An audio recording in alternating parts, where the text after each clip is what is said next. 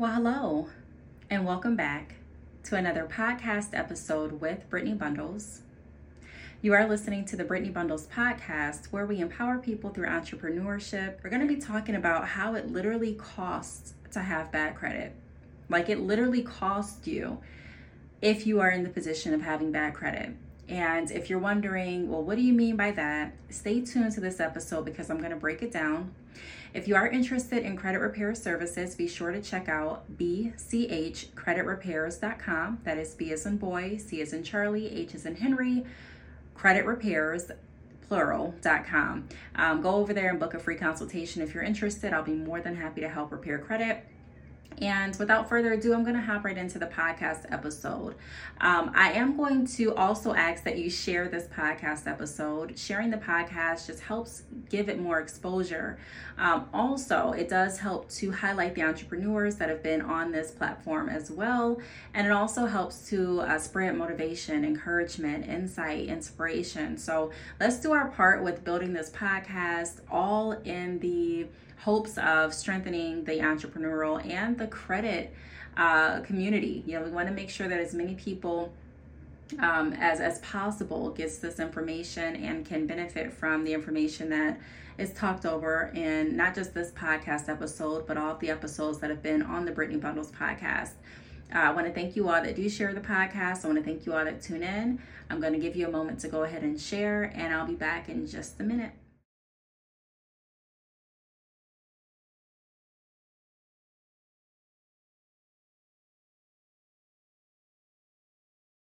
All right. All right. So I am back. And today we're going to talk about how it literally costs you to have bad credit. The first point that I want to touch on, and I did post this um, statement, it literally costs to have bad credit on my Instagram page at BCH underscore credit repair. So be sure to follow me there on Instagram too um, and on Facebook. But let's start with auto loans. So I've had the privilege it with uh, paying off a few different cars, uh, working in the financial industry at a uh, credit union. I've also worked at like uh, buy here, pay here places.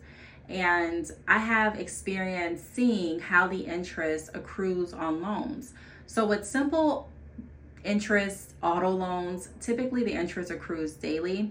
And the higher your interest rate is, the more you're paying for that vehicle. So let's say someone at the credit union gets approved for an interest rate of like 2.34%. And someone that goes to like a buy here, pay here place, which I've made videos about getting cars from those places too on this platform or on my YouTube channel at Brittney Bundles. So be sure to check that out if you haven't already. But let's say that they go and they get their vehicle financed at like uh, a 19.9% or something like that they're going to pay a lot more for the same exact vehicle than someone with a higher credit score uh, is going to pay based on the interest rate. Now, you have to factor into the terms and things like that, the down payment, but still, it's still paying more for an item Literally, you're paying for the same car, but you're paying more because of the interest. The reason that institutions do that is because of your risk factor. So, if you have a lower risk factor, a lot of times uh, lending institutions will give you funds at a lower rate because it's a lower risk. So, like with the vehicle loan, an auto loan is a collateralized loan. You may find that they have lower interest rates than like a credit card or a unsecured loan, like a line of credit. Because if something happens and you default on that auto loan, they can look to repossess it and still make some of their money back. So, we're looking at financing. We have to remember that this is all about how can the institutions get get their money back plus more they're looking at making money when you come to them and they're you're, you're wanting a loan they're hoping that you qualify so that they can lend you the money and get their in, their money plus their interest back so you want to be very aware of where your credit rating is and where your stand is because even if you have poor credit and you you you are put in a, a position where you have to take out a loan with a higher interest you can still work towards repairing and rebuilding your credit so that you can get better options in the future. But like I said, with the, with that scenario, you'd be paying a lot more for the same vehicle. And let's say that you miss a payment. The interest accrues daily. So there have been people that I've seen that missed payments and then their payments aren't going to the principal, but their payments are going strictly to the interest because they've let so much interest accrue. It's really important that you stay on top of things like that and that you ask questions before you take out loans, even if it's the car you want, to ensure that you're not pay- overly paying for that vehicle. Um, the next thing I want to talk about is rent opposed to mortgage. So, a lot of people ask this question, you know, how come I can pay, or why is it that I can pay over 2000 a month in rent, but I can't get approved for this mortgage, and this mortgage, mortgage is going to be like 800 a month? Well, although we're looking at this as a monthly at a monthly stance, when you're going to take out a mortgage, the, the loan officers and the underwriters are not just looking at that loan for a monthly at a monthly stance. They're not just saying, okay, well, this is how much it's going to be per month. If she pays 2000 a month, and of course she can pay 800. They're looking at it as I'm giving this person 130,000 or however much the house is. I'm giving this person a loan for for it. let's say it's a house is under a hundred thousand i'm giving this person a loan for 65000 so you want to they they, they want to make sure that you actually qualify for the amount that they're lending not the monthly payment only, but also the full amount. So that's when your debt to income comes into play as well. And that's why I talk a lot on this podcast and on my YouTube channel about not just focusing on the credit score because you can have a high credit score, but if they look at your debt to income, and when I say they, I'm talking about the institutions that you're going to apply for a mortgage through, and they see that your debt exceeds the amount that you're getting in, that may disqualify you right there, no matter what your credit score is. You can have a great credit score again, but still be disqualified and not approved based on your debt to income. They can also look at how stable you look on paper or how stable you don't look on paper.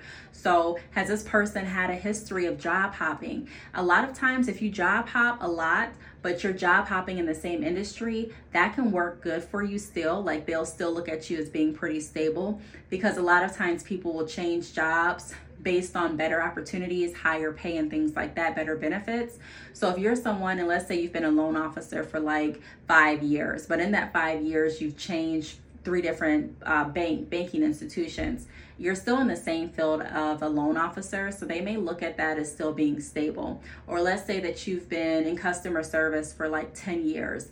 You may have had multiple positions and multiple jobs but you've been at that in that same role for 10 years. That can also be looked at as stable. But that all depends on how that specific institution reads loans and works up the loans.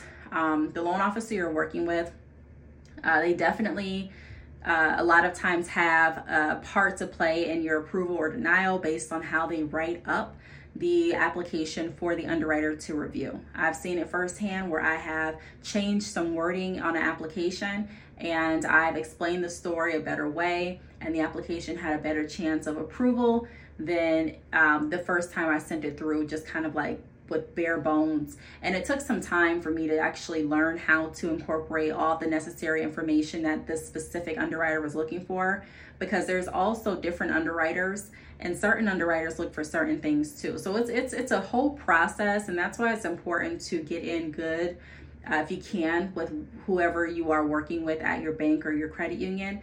Um, because you have a higher chance, and it shouldn't be that way. But working in the industry, I have definitely learned that um, there's a lot of gray. And some people use that gray for your benefit, and some people use that gray for their benefit. So you want to make sure, um, if you can, that you're connecting with as many resources as you possibly can within your institution. That's why I think it's great to not only have a bank, I love my bank because my bank allows me to have more freedom wherever I travel. But my credit union has been I've been with the credit union since I've been uh, since I was a teenager and they know me on a different level. So if I needed something and their interest rates were better, more than likely I'd probably go to my credit union because a lot of times it's a lot easier than going through a bank. Now, a bank looks at things black and white. So, I mean, you could also go through a bank. I'm not saying don't, but I'm saying um, the credit unions a lot of times have that personal, or they're supposed to have that personal feel. Just to put that out there. But that's why I, I see that question floating around um, Facebook a lot. You know, hey, it does makes no sense that I can pay two thousand a month in rent, but I can't get qualified for a mortgage that'd be eight hundred a month. Well, if the mortgage is a hundred thousand a year for the house, for the loan that you're taking out, plus you're paying house insurance, and then you have a job that makes um, below whatever that that criteria is. Plus, you have a couple different loans, um, and your expenses, just like I said, exceed your income.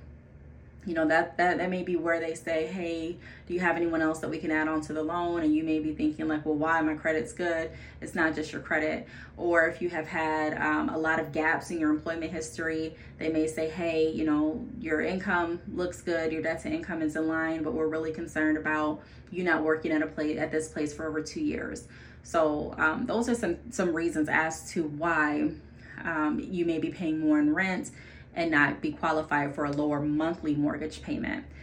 Um, the next thing that I want to talk about is where you live. So recently, not really recent, recent, but recent enough, I moved uh, back home to Michigan. And when I moved back to Michigan, I had to look for new places to stay because I sold my house.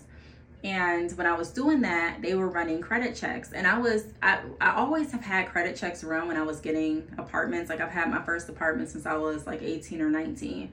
So I, I got that drill. But the, the criteria for where your credit score needed to be for certain areas really shocked me. Like when I called to get information, I would ask, like, you know, how many bedrooms, when is your available move in date, um, what is the rent, what are your qualifying um, components, like, what do I need to be qualified?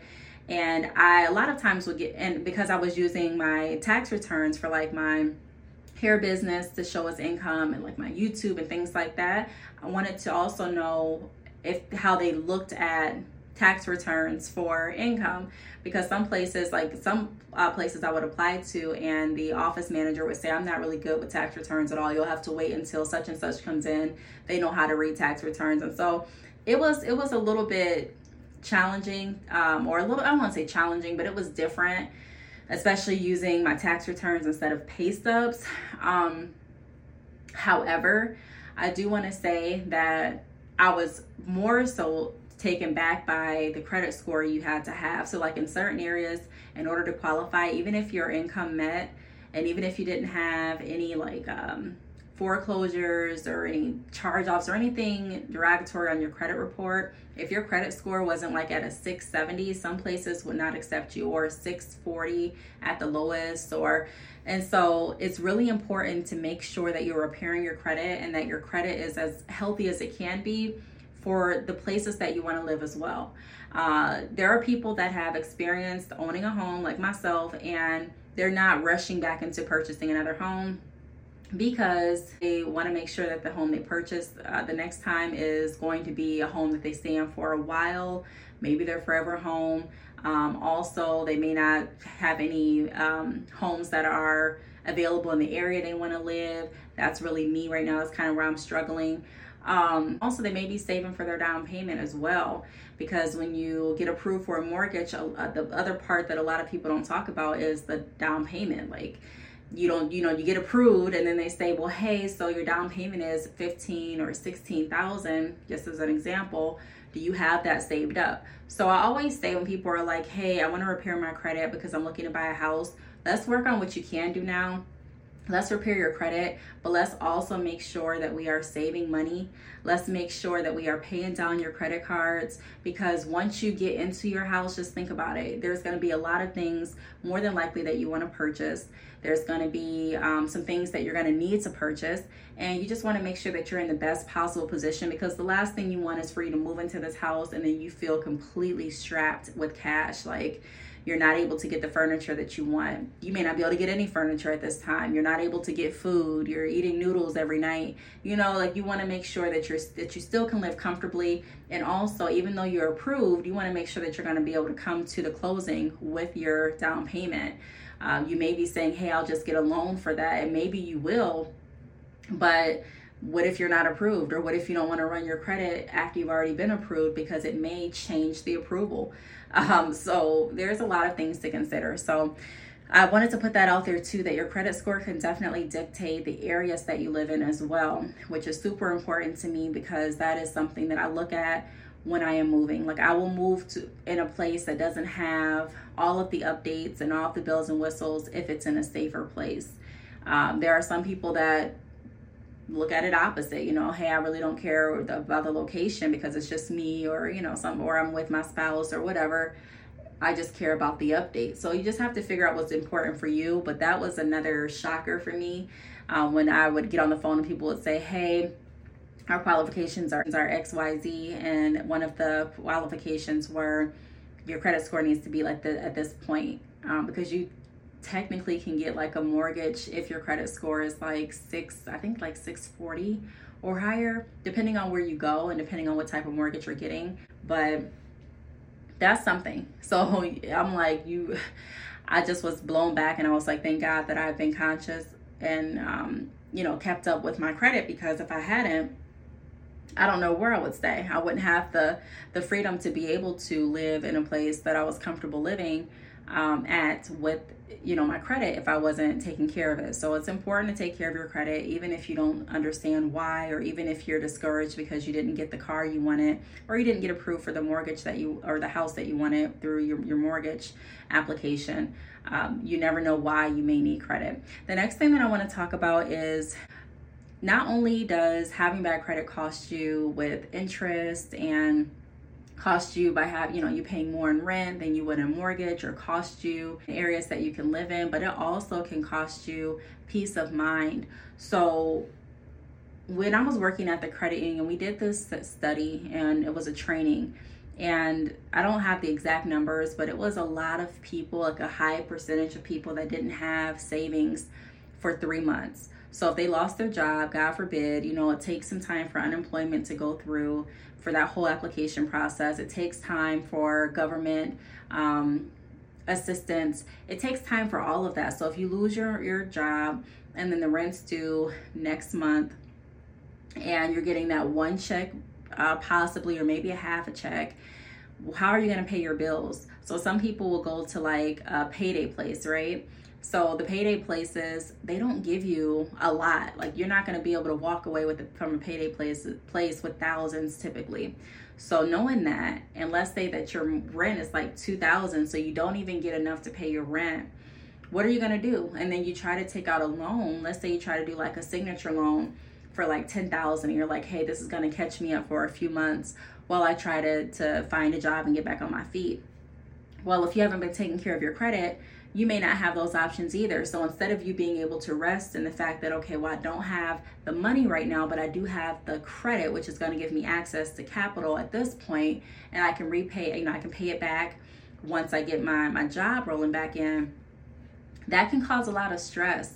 And it can cause you just sitting there really racking your brain on how to come up with the extra funds when if you had income you may have you may have a greater chance at getting approved. Now, I do want to say this too. Um, when you do lose your job, a lot of institutions, most institutions that I know, they're going to ask for proof of income. So if you lost your job and you don't have like your pay stubs to, so if you lost your job, you may not be able to get approved through a loan for a loan at that point either. Um, just because you don't have proof of income. But I do want to say that it's important to continuously save up your money. We already we should know that but also it's important to make sure our credit is good because even if you don't get a loan that day or you can't get approved for a loan, there's still more options that may be provided to you uh, with higher credit than not. Um, or let's say you get a new job pretty quickly, um, you'd have a better chance, and it's in the same field of getting approved for that loan and being able to use some of those funds to help with the expenses versus waiting the two or three weeks that it takes to get your first check. So, those are just some things that can happen if you do have credit. Also, if you have a better credit stance, you may have a chance of getting a credit card with a higher limit. Like, there's just more options. And my aunt told me when I was younger, she said, having money gives you freedom, it gives you the option to choose. And that's similar with credit. It just gives you more options when your credit is in a good standing. You may not use your credit, you may not need your credit, but in the event that you do, I've seen people that have gotten loans for medication, and I'm sure they didn't plan on needing to take a loan out for their medicine years ago, or maybe they did, But we used to have this model where we said bad things happen to good people, and that's really true. So, if something, God forbid, were to happen, you want to make sure that you have some options to, to go through um, in order to get yourself in a better position. So, it definitely costs to have bad credit. Uh, it, it costs a lot in interest, it can cost a lot in time having to go and find which institution is going to approve you. Not to mention that doing that also, if you're doing hard inquiries, um, knocks your score down even further. It's just it's kind of like once you're you're down in that hole, it's really hard to climb out of. It's not impossible, but it's challenging.